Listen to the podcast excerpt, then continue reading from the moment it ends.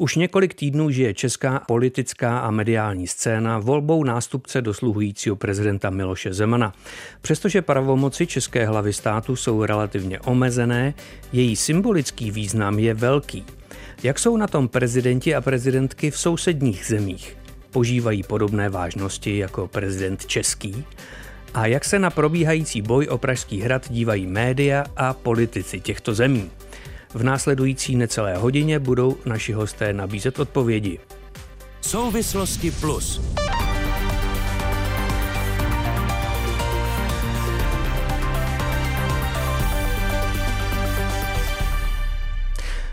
Při poslechu dnešního pořadu vás vítá Petr Dudek a našimi hosty jsou Zilia Schulthajzová z Česko-německého fondu budoucnosti, která dříve pracovala jako novinářka. Dobrý den. Dobrý den. Redaktor serveru Seznam zprávy Petr Holub, který žije střídavě v Česku a v Rakousku. Dobrý den. Dobrý den. Děrť Varga, diplomat a bohemista žijící v Budapešti. Dobrý den. Dobrý den a slovenský sociolog Michal Vašečka, který studoval v České republice a kterého ale teď zdravím do Bratislavy. Dobrý den. Dobrý den, prajem. Pane Vašečko, začněme v Bratislavě. Vzhledem ke společné minulosti a společným tradicím by se dalo očekávat, že pozice a pravomoci slovenské hlavy státu jsou podobné té české. Je to tak? Čiastočne je to pravda. Tie právomoci e, slovenského prezidenta, teraz prezidentky, sa podobajú v mnohých tých partikulárnych veciach, ako je napríklad možnosť menovať niekoľkých ľudí, napríklad e, kandidátov na ústavný súd, do rôznych kontrolných orgánov, vymenovávanie profesorov, čo nie je úplne bežná tradícia vo všetkých európskych krajinách. Pochopiteľne to ide naspäť k tej tradícii československej.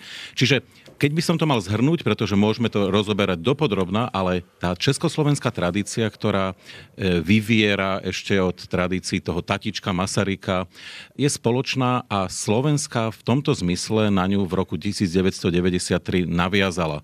E, slovenská tradícia nejako nevychádza z tradície slovenského štátu v 39 a 45.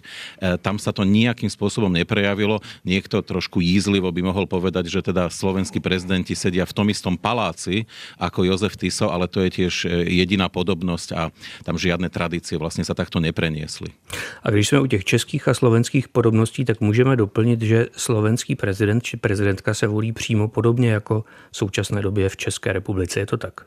Je to tak, no a samozrejme podobne ako v Českej republike o tom boli e, diskusie. V e, Slovenskej republike sa to vlastne stalo už tradíciou od roku 1999, čiže predsa len trošku skôr ako v Českej republike. A podobne ako neskôr v Českej republike boli diskusie, že či vlastne, keďže toho človeka volia priamo obyvatelia krajiny, či by tie právomoci vlastne nemal mať väčšie. Pretože tá tradícia v tomto zmysle prezidenta voleného parlamentom vlastne bola zámerne tak nastavená práve pre tie skôr procedurálne možnosti, ktoré prezidenti napríklad za prvej Československej republiky mali. Petře Holube, také v Rakousku se volí prezident přímo, podobně jako u nás nebo na Slovensku. A pokud vím, tak k posledním volbám v Rakousku se přihlásila taky velmi pestrá skupina kandidátů, podobně jako v Česku. Je to opravdu podobné u nás a v Rakousku, kdo například nominuje zájemce o post prezidenta, co musí splnit? Ta situace v Rakousku je opět dost podobná k Česku. Ono to vychází už z toho, že jak první Československou ústavu, tak první Rakouskou ústavu z roku 1918 eh, sepsali absolventi stejné školy, tedy právnické fakulty ve Vídni, takže eh, ty podobnosti jsou značné. A i ten vývoj eh, vlastně byl takový svým způsobem paralelní, včetně toho, že posléze tam byla zavedena přímá volba prezidenta Nominace kandidátů na prezidenta také nejsou velké rozdíly proti Česku, protože nominovat mohou strany, což také dělají. Ovšem, vzhledem k tomu, že strany jsou tam možná víc pragmatické než u nás, tak s výjimkou jedné, tedy svobodných, se všechny domluvili na tom, že budou v těch loňských říjnových volbách prezidenta všichni podporovat dosavadního šéfa státu, což je Alexander van der Bellen a de facto chtěli zabránit nějaké příliš vyhrocené kampani, což se podařilo, ale jinak eh, byl tedy kandidát za stranu svobodných, který ovšem skončil na 17%. a pak bylo šest dalších kandidátů, kteří byli z našeho pohledu občanskými kandidáty, protože museli sehnat určitý počet hlasů, aby mohli kandidovat.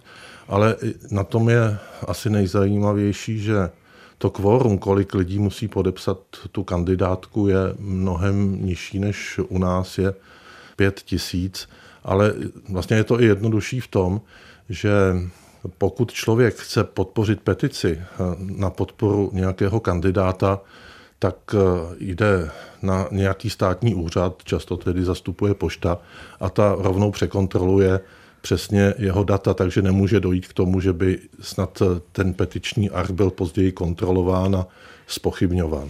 Jak to známe teď z toho, co předcházelo tedy volbě prezidenta v České republice. Přesto ale, jak jsem poznamenal, ta skladba prezidentských kandidátů před posledními rakouskými prezidentskými volbami byla, pokud si vzpomínám, dosti pestrá. Tak z toho vyplývá, z toho, co jste řekl, že není zas tak složité stát se prezidentským kandidátem v Rakousku a stává se tedy podobně jako u nás v Česku, že si to prostě kandidát nebo kandidátka tak trochu jako zkusí, co to dá, bez toho, aniž by on nebo ona byli přesvědčeni, že to prostě musí vít a dávali do toho všechno. Prostě taková trošku jako hra. Šlo jednoznačně o to, aby ti lidé na sebe upozornili, taky žádný z nich z těch nestranických kandidátů se nedostal přes 10%.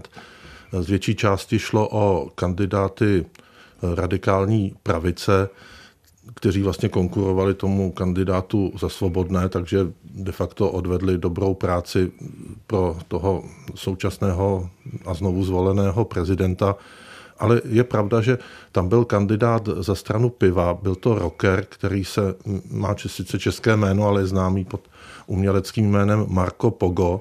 Ten získal 8%, ve Vídni šel přes 10% a těsně po volbách byl považován za novou hvězdu na levé části politického spektra.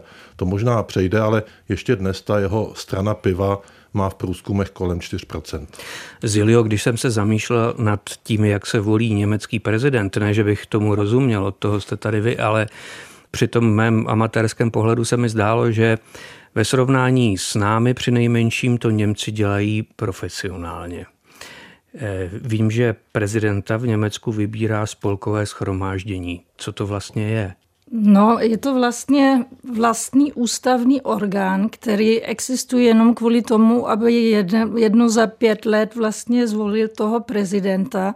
A je to z dobrých důvodů, eh, říkáte profesionálně, ale řekla bych spíš jako z historické zkušenosti. V Německu vlastně byla vyloučena ta přímá volba, aby ten prezident právě neměl takový ty pravomoci a nikdo to nemohl jako zneužít, tak proto v Německu existuje tenhle ten model a musím přiznat, že jako není úplně jednoduchý, ale funguje. A jakou roli hrají při volbě prezidenta v Německu politické strany? Je nutné, aby kandidát, který chce uspět, byl prominentním členem ideálně třeba i bývalým úspěšným politikem některé z hlavních politických stran? Není nutný, existují i občanský kandidáty a je to ten princip je ten, že ty strany vlastně navrhují kandidáty, ale kandidáty nemusí být vlastně stranici. Takže například minulý prezident Joachim Gauck eh, byl nestraník. A existují nějaká kritéria, nějaké požadavky, které musí kandidát splnit, aby se mohl stát tedy prezidentským kandidátem a účastnit se voleb? No v podstatě to formální kritérium je, že má volební právo a že je mu ve chvíli, když jsou volby, je mu přes 40 let. Nic takového jako nominace, řekněme, od poslanců Bundestagu nebo něco takového povinné není. Ty strany se na něm předem shodnou, na tom kandidátovi. Co musí člověk eh, splňovat, aby mohl v Německu kandidovat na prezidenta, tedy víme. Když se, pane Vargo, podíváte na to, co jsme zatím řekli, zdá se vám volba prezidenta v Maďarsku podobná spíš té německé, nebo té české a slovenské, anebo je to něco úplně specifického? No jednoznačně k té německé, protože prezident se nevolí přímo v Maďarsku, ale parlamentem. A je nutno k tomu asi jde přesně 40 poslanců může kandidovat nebo vybrat jednoho kandidáta. To znamená, že poslanci jednokomorového parlamentu můžu kandidovat kandidáta a můžu prostě hlasovat o kandidáta podle desáté hlavy ústavy. No, nejdříve v prvním kole se to pokusí zvolit ústavní, to je v Maďarsku dvoutřetinovou většinou. Když se to nepovede, tak z těch kandidátů se vybere ten, který dostane největší počet hlasů z přítomných poslanců. To se zdá dost jako jednoduchý, ten kandidát nemusí být samozřejmě členem nějaké strany, to může být mimo eh, parlament nebo mimo politiky, ale podle té ústavy nové, eh, ta ústava pochází z roku 2012, eh, byli zvoleni zatím tři prezidenti, ne, milím se, protože ten první, ten pán Schmidt, byl ještě eh, zvolen podle starých pravidel a to je vlastně ústava z roku 1949 a v zásadě modifikovaný nebo novelizovaný v roce 1989 až 90. Prakticky to byla taková druhá ústava té republiky a třetí, který byl vytvořen prostě Orbánovým režimem, to je Orbánova ústava, vlastně ta volba je velmi, podle té třetí ústavy, které, eh, o které mluvím, je velmi jednoduchý. Prostě parlamentní poslanci, jedině oni můžou navrhnout a volit tohoto prezidenta. A budu mít tedy pravdu, pane Vargo, když si budu myslet, že podle současného systému nebo podle té poslední ústavy eh, v Maďarsku, o které jste mluvil, ten systém eh, nahrává tomu, aby prezident nebo prezidentka měli blízko k většině v parlamentu, jako třeba současná maďarská prezidentka Katalin Nováková patří k vládní straně Fides? No samozřejmě, pan AD, předcházející prezident, eh, byl přímo zakladatelem Fidesu Předtím eh, pán Schmidt, eh, na kterým se nesmíme zapomenout, protože on musel podat demisi, eh, ten taky byl vybrán podle toho, i když poněkud podle jiných pravidel, ale ten prezident vždycky byl zvolen v Maďarsku parlamentem. Pane Vašečko, jak je to s popularitou hlavy státu na Slovensku? Bývá srovnatelná s vládou nebo bývá vyšší? Je to veľmi podobne ako v Českej republike, že prezident, prezidentka majú tú aureolu až monarchistickú a napriek tomu, že popularita rôznych prezidentov mohla kolísať, tak stále bola pomerne vysoká v porovnaní s politikmi bežnej exekutívy. Nebol výnimočný v tomto zmysle ani Ivan Gašparovič, e, pred ním e, Rudolf Schuster, ktorého popularita postupne mimochodom klesala, ale pokiaľ to porovnáte s vtedajšou e, exekutívou, na ktorej čele bol Mikuláš Zurinda, ktorý skutočne bol mimoriadne nepopulárny vďaka tým radikálnym reformám, ktoré boleli a, a Slovensko síce vďaka ním dostalo šancu, ale naozaj to nebolo pri príjemné obdobie pre ľudí, tak aj Rudolf Schuster dosahoval celkom e, vysoké čísla.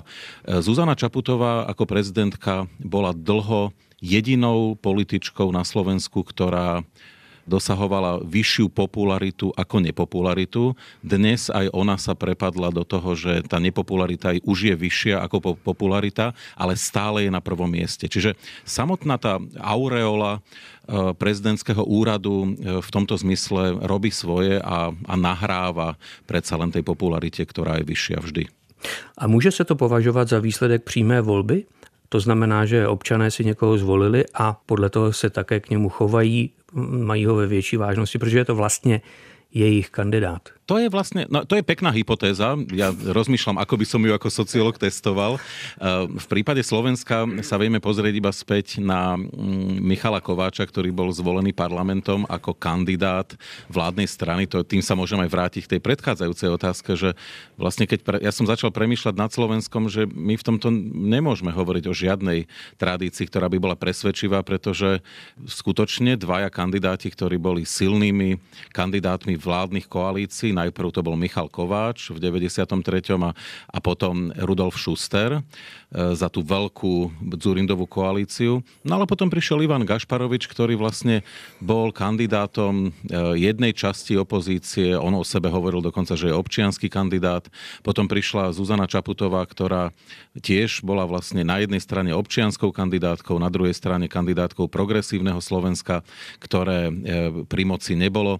Čiže to sa ťažko hovorí, že Slovensko sa, bojím sa, že si iba buduje tú tradíciu, že budeme o tom schopní hovoriť možno až o nejakých 10-20 rokov. Rakušané mají možná v tomhle trochu výhodu, protože ta tradice je přece jenom delší. Projevuje se Petře Holube na rakouském prezidentovi či prezidence také ta mocnářská tradice? Je to vážená, důležitá postava nebo spíš formální? Tak je pravda, že prezident sídlí v části paláce, kde dříve sídl císař, takže nelze přehlédnout, že je tam nějaká kontinuita. Ovšem Rakouská republika se vždy poměrně drsně snažila vymezit eh, k předchozí monarchii, takže prezident si musí dávat pozor, aby zase tu roli tatíčka nehrál tak, jak to třeba zkouší eh, český prezident. Ono také, eh, to je docela zajímavé, ta ústava Rakouská výslovně připomíná, že prezident je zodpovědný za to, co dělá ve své funkci. Česká říká pravý opak. V rakouské ústavě také nestojí takovéto monarchistické heslo, že prezident je hlavou státu, což má eh, česká ústava. Takže eh, dalo by se říci, že tam ten prezident, eh, jakkoliv tam nějaká ta tradice je, tak patří spíše k tomu běžnému politickému provozu. Zatím všichni dosavadní prezidenti byli stranickými kandidáty a také se vlastně, protože už lidi jsou zvyklí, jak se chovají, ti prezidenti v tom umí chodit, takže vlastně tam nedochází k takovým konfliktům o to, jaké vlastně mají pravomoce. Například u nás se bere jako takřka neúnosné porušení postavení prezidenta, když ten prezident nechce jmenovat navrženého ministra, teď jsme to zase zažili, že už se pomalu dávaly ústavní žaloby. Vzpomínám si. Tak v Rakousku tam to je poměrně běžné. Ten současný prezident van der Bellen, když nastupovala první vláda Sebastiana Kurce, tak dokonce dal seznam lidí, které jako ministry rozhodně nechce. Byli to tedy potenciální ministři za radikální stranu svobodných, takže veřejnost to plně chápala a nikdo to nebral jako jakékoliv překročení pravomocí. Takže samozřejmě v Rakousku je to zaběhle, ale to neznamená, že tam občas nedochází k nějakým karambolům ve vztahu prezidenta k politickým stranám nebo při samotných eh, volbách. To konec v roce 2016, když byly volby, tak se druhé kolo muselo opakovat, protože eh, se rozlepovaly obálky. Při korespondenční volbě. Ano. Takže i tam dochází k problémům, ale mají to zkrátka víc v ruce a nevidí v těch případných eh, problémech nějakou ústavní krizi. Ale podle toho, co jste říkal, tak je možné, že prezident v Rakousku aktivně vstoupí do takové té exekutivnější části politiky, což u nás považujeme za ne- nepřípustné, jak jste vysvětlil. To znamená, že hraje významnější roli než u nás? To jde asi těžko říci. Určitě více patří k tomu běžnému politickému provozu, ale zase na druhou stranu je fakt, že Rakousko je kromě jiného kancléřskou eh, demokracií.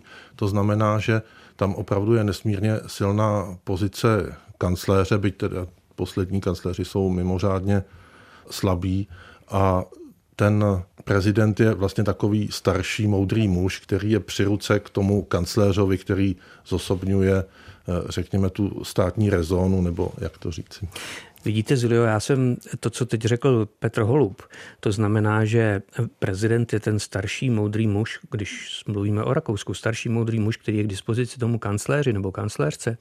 To jsem si vždycky myslel, že je německý prezident, že německý prezident je důstojný starší pán, který už má za sebou nějakou zkušenost, nepředpokládá se, že by dělal nějaký zbytečný rozruch a že jeho funkce je víceméně formální. Odhadl jsem to dobře? Ano, určitě. Já bych neřekla po ruce kancleršky, čili kanc, kancléře. Já bych spíš řekla, že stojí trochu stranou ty vnitřní politiky zemí. Tam se ten prezident bych řekla, jako skoro vůbec ne, nemíchá nějakým způsobem. Spíš reprezentuje právě jako tu zemi venek, je vnímán, když jsou nějaké státní návštěvy a tak. A zároveň ano, ten trochu muž s nadhledem, který taky má, bych řekla, docela velké možnosti i ovlivnit tu společenskou debatu v zemi. Být nějaká morální autorita, třeba když vzpomínám na, na Richarda von Weizsäckera, prezidenta, který vlastně tím svým slavným projevem v roce 85 vlastně k 40. výročí konce druhé světové války opravdu jako zásadně ovlivnil v podstatě celou tu debatu o tom, jak vzpomínat, jak vůbec ta vzpomínková kultura v zimě má vypadat, tak eh, tuhle roli určitě hraje taky ten německý prezident. Vy jste řekla muž s nadhledem. Možná, že to byla náhoda, ale já jsem si toho všiml. Jestli se nepletu, tak eh, v Německu jsou prezidenti muži. Přestože jsme poznali velmi významnou kancléřku Angelu Merkelovou, tak eh, prezidentka v Německu ještě nevládla. To je náhoda? Já bych si upřímně nedívila při, při ty debatě v Německu o genderováním a takových podobných věcích, kdybychom v budoucnu měli třeba střídavě povinně jako jedno prezidenta a pak prezidentku, ale to trochu snad sáskou. Na je to spíš asi ne, nevyšlo to těm kandidátkám. Si správně vzpomínám asi Měli jsme už osm kandidátek a u jedné, u paní Gizine Šván, profesorky, to bylo opravdu hodně těsně v roce, tuším, 2004 a nakonec to prohrála o pár hlasů. A tak asi to bude otázka času. A jaké má německý prezident pravomoci? Řekli jsme, že to je spíš formální postava. To sedí? To sedí, no spíš je to tak, že má pravomoc konec konců i rozpustit Bundestag v nouzi, už se to i stalo párkrát, ale myslím zásadní rozdíl od zdejší eh, praxe je, že žádný německý prezident by tohle nevyužil nikdy, že by nikdy nepřekročil nějaký tradiční, jak říkat jako úzus, jo, jak, jak, jak to je zavedený. Já myslím, že žádný takový jako vyhrocený debaty o tom, co, co prezident smí a nesmí, jsem nezaznamenala v Německu. To, to se prostě ne, neděje. Pane Vašičko, jak to vypadá na Slovensku? Zaznamenal jste tam nějakou debatu o tom, co prezident či prezidentka v zemi smí nebo nesmí dělat? My víme, že když se díváme po tom středoevropském prostoru, tak poněkud silnější pravomoci v sousedních zemích má polský prezident a napadlo někdy někoho, že by i prezident či prezidentka na Slovensku měli mít větší pravomoce než dosud? Samozrejme, že také návrhy boli, ale oni, pravdu povediac, sú skôr marginálne, keď sa nad tým zamýšľam za posledných 30 rokov samostatnej Slovenskej republiky. Hovorilo sa o tom v rôznych momentoch vývoja, hlavne vtedy, keď vládli silní premiéry a ľudia mnohí premyšľali, akým spôsobom tých silných premiérov skrotiť, ale v skutočnosti ten taký monarchistický prístup k tomu, že ten prezident, prezidentka sú skôr morálne autority. A v tomto zmysle to odkazovanie sa aj na tradíciu napríklad TGM je aj na Slovensku silný. Čiže dnes, teda pravdu povediac, e, veľa sa hovorí o tom z rôznych strán, ako meniť systém z toho e, proporcionálneho na väčšinový. Uvažuje sa, povedal by som, že špekuluje až manipuluje sa s tým, ale že by to malo ten efekt, aby sa hĺbšie premýšľalo o zásadnej zmene prezidentských právomocí, to nie to zatiaľ, zatiaľ musím povedať, že nejak do paragrafových znení, o ktoré by vážne niekto prinášal do parlamentu, tak to si nie som vedomý. Je, pane Vargo, možné, aby v Maďarsku prezident nebo prezidentka přinesli svoji vlastní politickou agendu, nebo se to od ní, od něj neočekává? Já si myslím, že v Maďarsku to možné není, ale musíme se podívat trošku na tu tradici maďarského prezidenta republiky, která byla dvakrát přerušena, protože 1918 po rozpadu Rakousko-Uherska vznikla na krátkou dobu republika. a zvolili prezidenta tenkrát hravěte Mihaje Kárujího, ale to byla velmi krátká doba, snad dva měsíce, tři. A potom ta tradice byla přerušena s tím královstvím. Vrátilo se nám království a vládl tam regent, který měl velmi široké právonoce a dokonce mohl vyhlásit válku Sovětskému svazu 1941. Potom po porážce fašismu v roce 1945 jsme dostali dalšího prezidenta republiky zase na velmi krátkou dobu a to byl pan Tildy. No a 1949 byla přijatá komunistická e, ústava a zrušila se funkce prezidenta. Byl vytvořen jakýsi nejvyšší sovět v Maďarsku. A tak to platilo až do pádu komunismu, to znamená, že 1990 a v 1990. roce politické síly, které stály proti sobě, to znamená, že konzervativní MDF, eh, reprezentovaný premiérem Antalem a, a liberální a, a levicová eh, opozice, na jarše po volbách eh, dohodli v, v jedné osobě, a to byl Arpad Lins, který měl nesmírně velkou autoritu, protože on byl eh, jakýmsi plodem této dohody a on si mohl dovolit mnohem více než eh, potom jeho eh, nástupci, zástupci. No, takže to záleží na tom historickém a politickém kontextu, protože pán Günz například, a sice to bylo během té předcházející ústavy, mohl ovlivnit třeba volbu ředitele veřejnoprávní televize a, rozhlasu. On k tomu měl konečné slovo, to znamená podpis, a on to odmítl. Jo? A prostě z toho vznikly velké politické problémy a politické události. Vyvolal to velké politické vlny. No a e, potom jeho nástupce, pán Mátl, byl dost e, nevýrazný. Jo? A prostě to ovlivnilo jeho akční rádius, protože to je otázka jednak e, především politického kontextu, že kdo má tu skutečnou politickou moc a jestli ta politická moc je absolutní, nebo je rozdělená, je silnější opozice, nebo dokonce je samovládce v Maďarsku, což je dneska prakticky. Takže ten prezident je hodně závislý na ty dva kontexty. No dneska prezident či prezidentka má symbolickou roli. Trochu mi to sice... připomíná, promiňte pane Vargo, trochu mi to připomíná situaci tady u nás, kde jak víme, Václav Havel jako první československý a český prezident využíval své autority, která pramenila z, jaksi z jeho osobnosti a z jeho vlastního významu. Eh, nikdo další z jeho následovníků, myslím, se mu v tomhle nemohl vyrovnat a nemo, neměl vlastně nárok na to, aby do politiky vstupoval tak aktivně jako Václav Havel. To je trochu podobné s vaším případem maďarským, není? Ano, ano, ano. ano. A, a Oni si velmi dobře, o nich dva uh, rozuměli, jako v těchto otázkách mluvili o tom dokonce.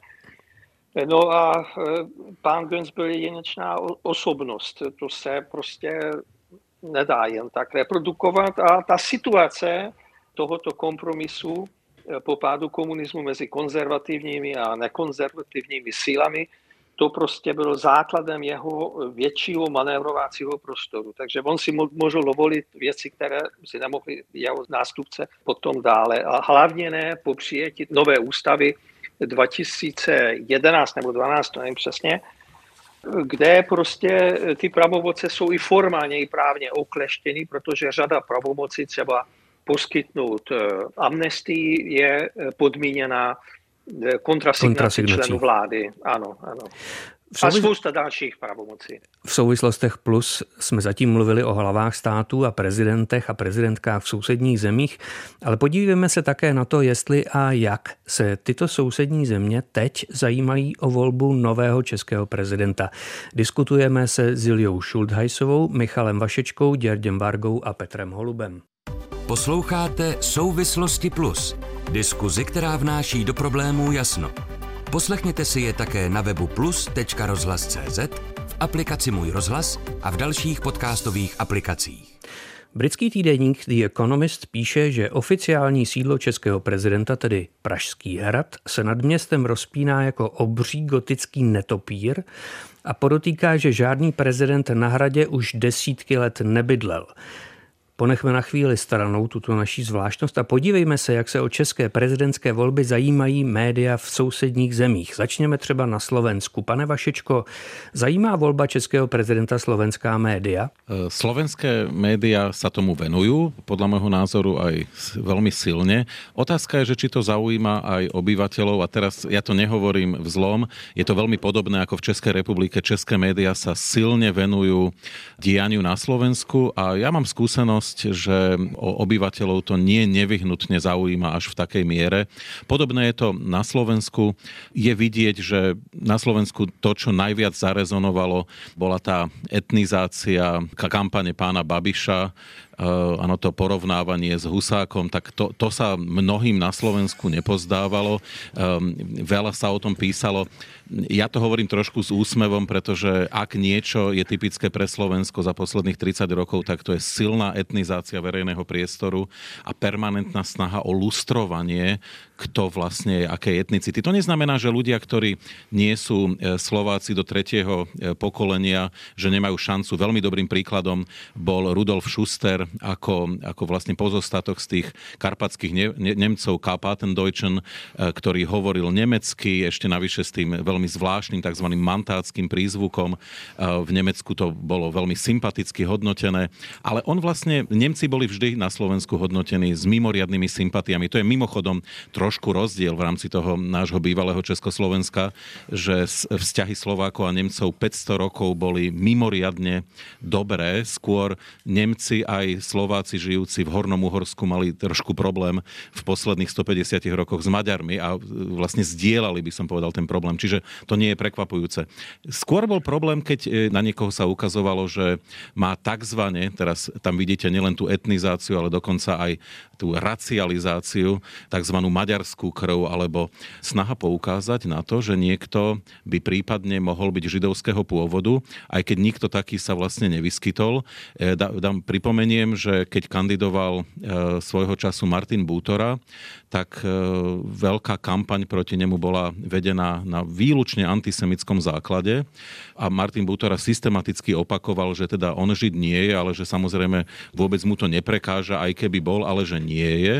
No a to isté sa vyskytlo pri i keď v menšej miere pri kandidatúre pani Čaputovej, kde napríklad konšpiračný web jej uh, upravil vo Photoshope nos na taký mierne židovskejší, na, trošku zväčšil pery, aby to vyzeralo tak jemne semicky, alebo teda to hovorím samozrejme v úvodzovkách, ale vlastne snažil sa dostať do podvedomia ľudí, prebudiť isté archetypy z minulosti a treba povedať, že v tom zakonšpirovanom prostredí Slovenska sa to celkom aj darilo.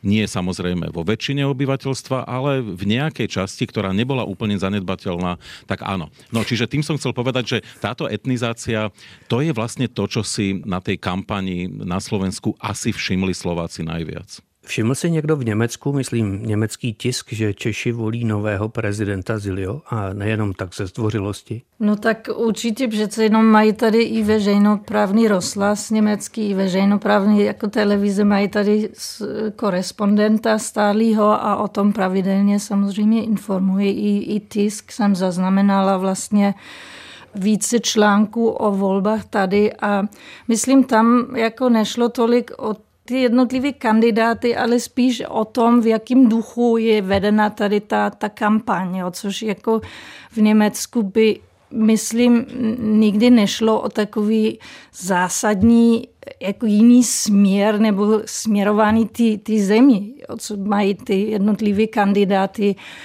prezentují třeba různý postoj k různým otázkám, ale tak tady jde jako vyloženě o, o válku a mír. Jo? A tohle je určitě o tom psali. To je pro a Němce nezvyklé. Nezvyklé, nezvyklé. Taky jsem zaznamenala třeba eh, týdeník Die Zeit uh, začal ten, ten článek o, o prezidentské volbě tady otázkou. Představte si, jako směrem k, německému čtenáři, že v Německu si nechá volit bývalý agent štázy. Bylo by to možné? Odpověď ne, vykřičník. Tak to je jenom tak. Rakouští novináři Petře Holube si prý všimli Danuše Nerudové, která kandidovala jako žena a měla docela velké naděje, nepostoupila do druhého kola. Tím zájem rakouských médií skončil? myslím, co se týče české prezidentské volby. Tak je pravda, že pro rakouskou společnost je Česko dost pod Prahem vnímavosti, což je asi nějaká tradice, je v tom i trochu jako přehlíživost vůči té zemi, která se odtrhla od společné monarchie takže není ani nějaký hm, ohromný zájem o české volby. Samozřejmě se hodí nějaký článek, zvláště do nedělních novin, které není čím vyplnit.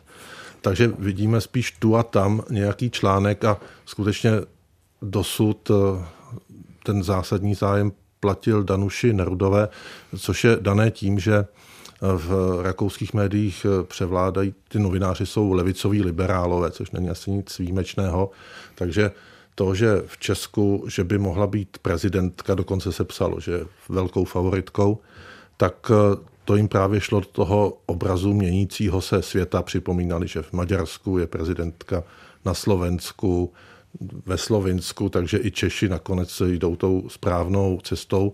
A samozřejmě pak, eh, když byla vyřazena paní Nerudová, tak eh, o tom psali jako o velkém překvapení. A to je vlastně, on vlastně ten pohled z velké dálky, byť je tedy spíše mentální než zeměpisná, je vlastně něčím zajímavý, protože popravdě řečeno, když se člověk podívá kolem a kolem, čím jsou vlastně ty české volby eh, zajímavé.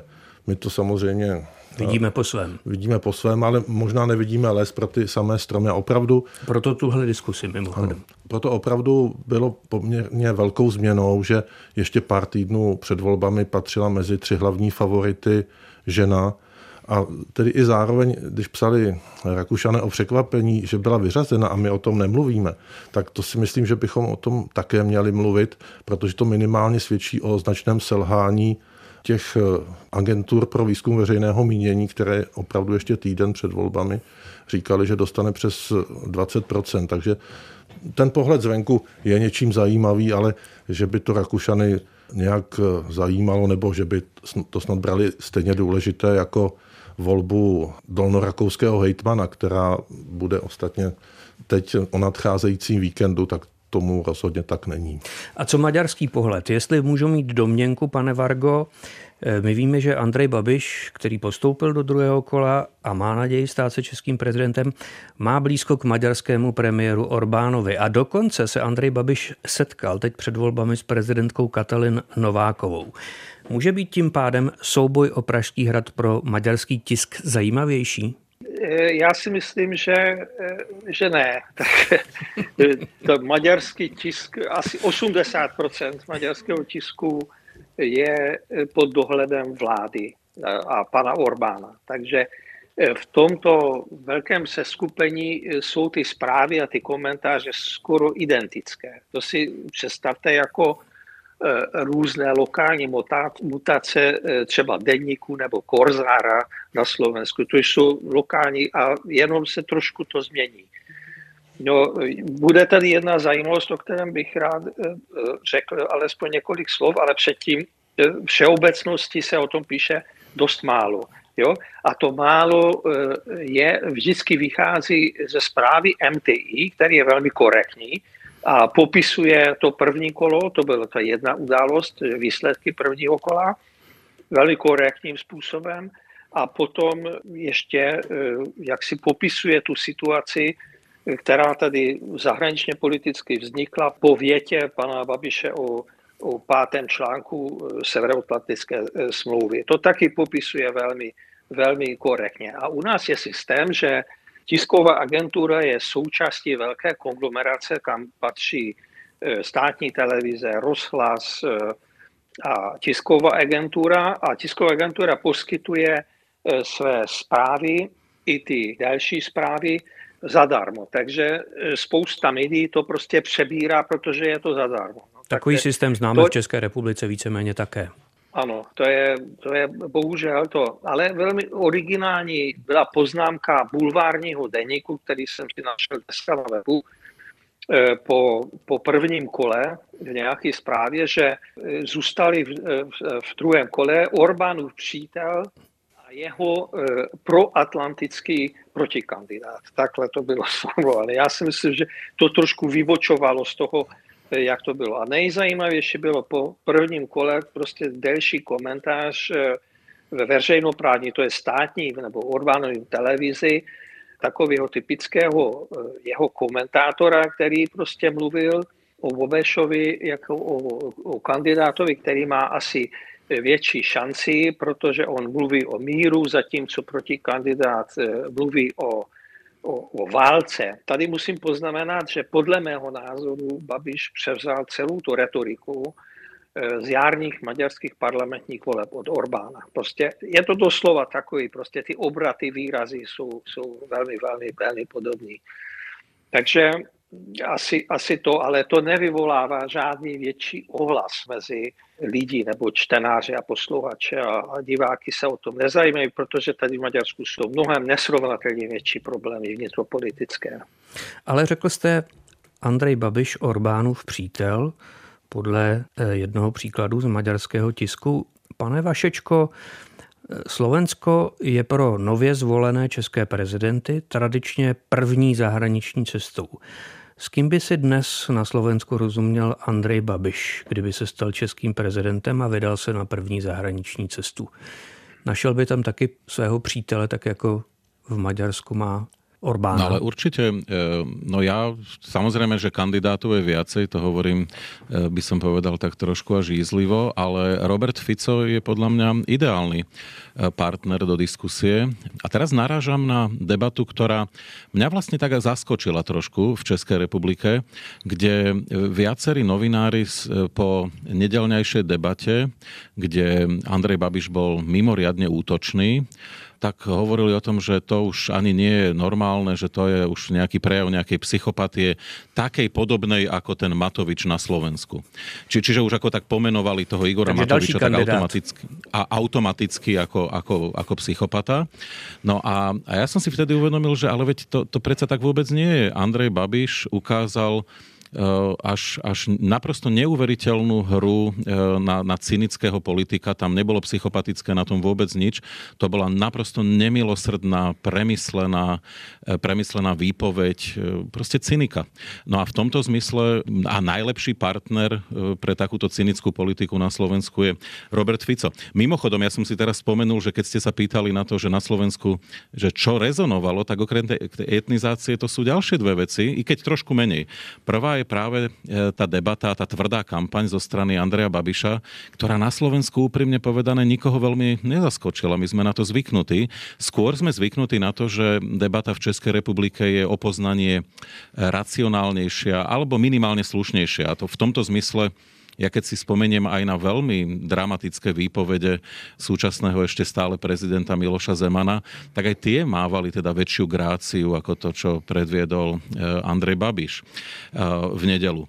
No a po druhé ešte e, na Slovensku zarezonovalo, aj keď menej, pretože opäť my sme na to zvyknutí, taká tá hra na, na katolického alebo minimálne veriaceho voliča, ten trošku trápny príbeh Jezulátka, ktorý roz rozohrala e, celá tá skupina marketierov politických okolo Andreja Babiša.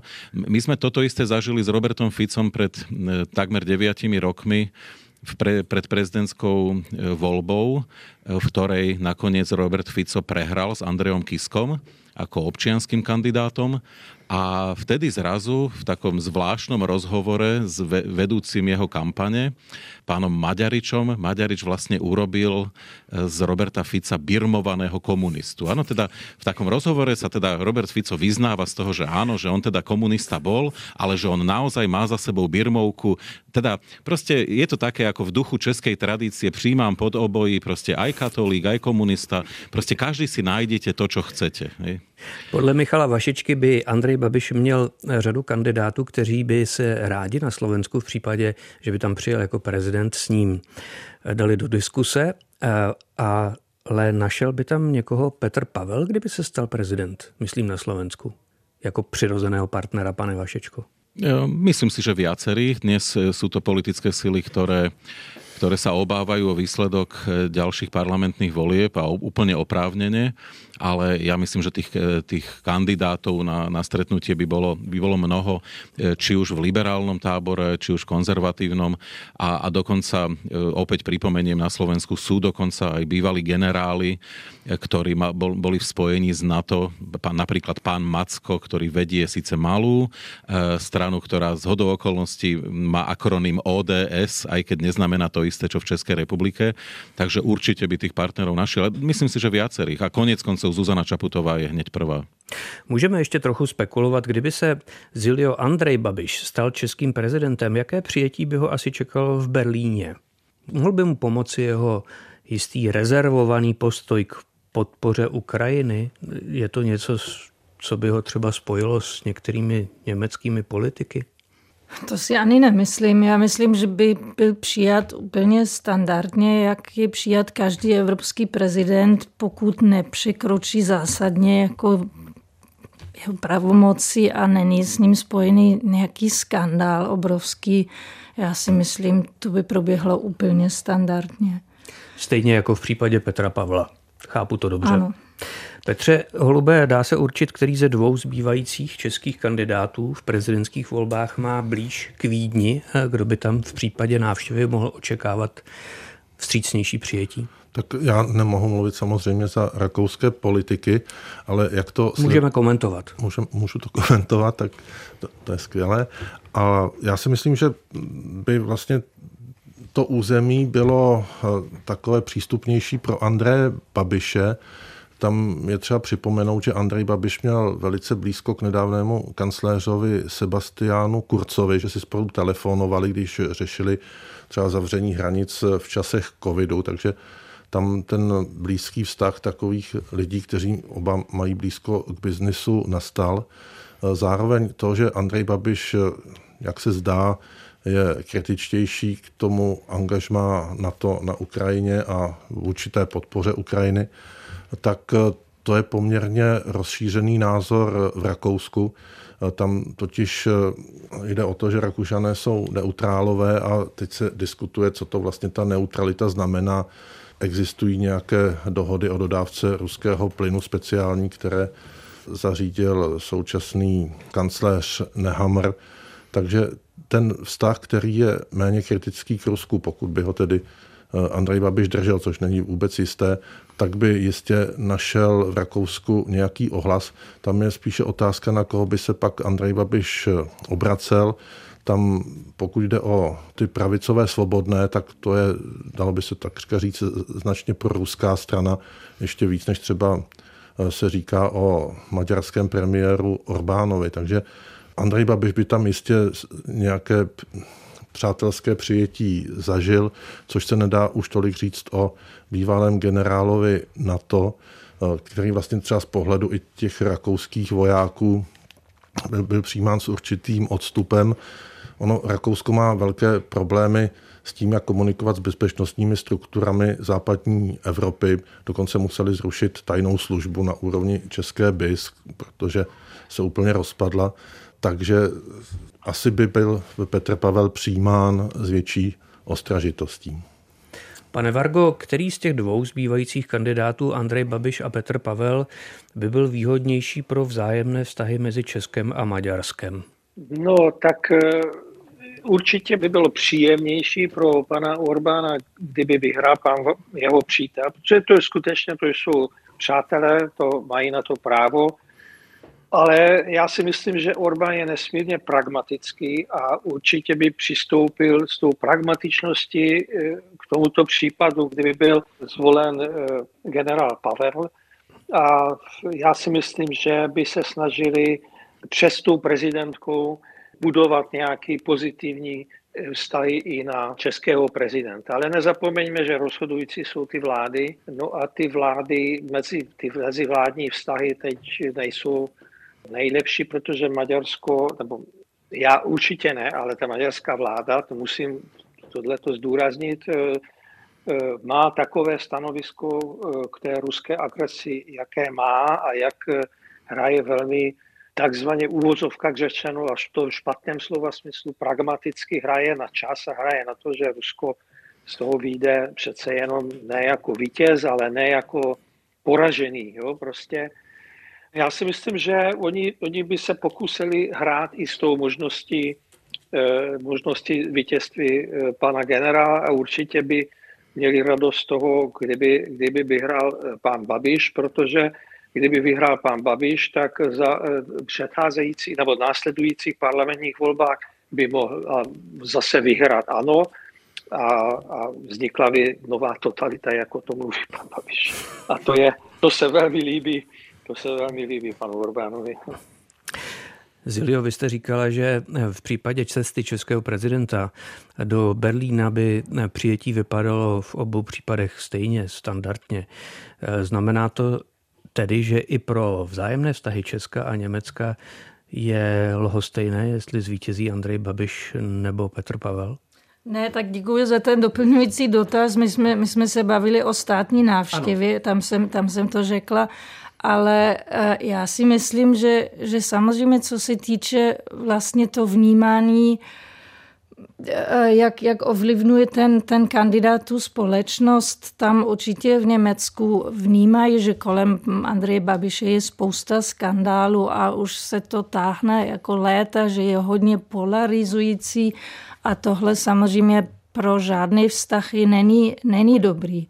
Navíc, a to ale nevím, jestli to, to se uvidí teprve, jak, jaký bude mít vlastně vz, mít vztah Petr Pavel k občanské společnosti. Například v Německu je, je taky tradice vlastně spolkového prezidentu, že jedno za rok požádá takzvaný jako takovou oslavu pro občanskou společnost a zve tam právě jako tisíce dobrovolníků, aby ji vlastně vyznamenala pro tu, tu svoji vlastně angažovanost ve společnosti. A tam vlastně vidím spíš vlastně nějakou eh, blíž, blížší vztah vlastně k, asi k Petru Pavlovi, než, než eh, Andrej Babišovi. A takovou ostražitost, jako, o které mluvil v případě Rakouska, eh, Petr Holub v Německu očekávat nemůžeme, protože Německo není neutrální země, tak jako s Rakousko a tak dále. To bych tam neviděla. Eh, pane Vašečko, který z těch dvou zbývajících kandidátů by byl vhodnější pro vzájemné vztahy mezi Českem a Slovenskem? Eh, ťažká otázka a úprimne povedané, Vlastne, vlastne je to jedno svojím spôsobom. A teraz to myslím úplne vážne, pretože skôr záleží od toho, kto vlastne na Slovensku bude vládnuť.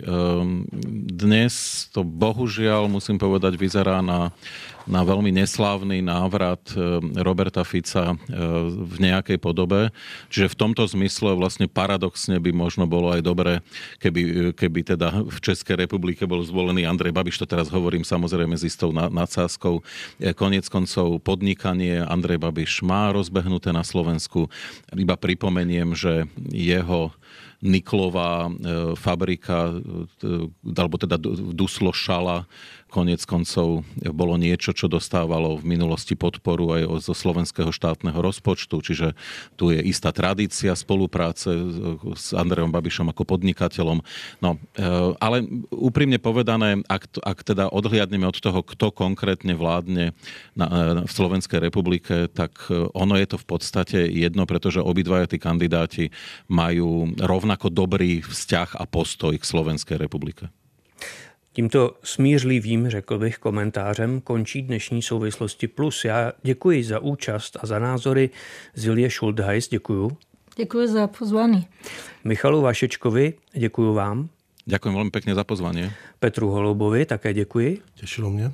A Děrdi Vargovi, děkuju. Děkuji za pozvání taky. Od mikrofonu se loučí Petr Dudek.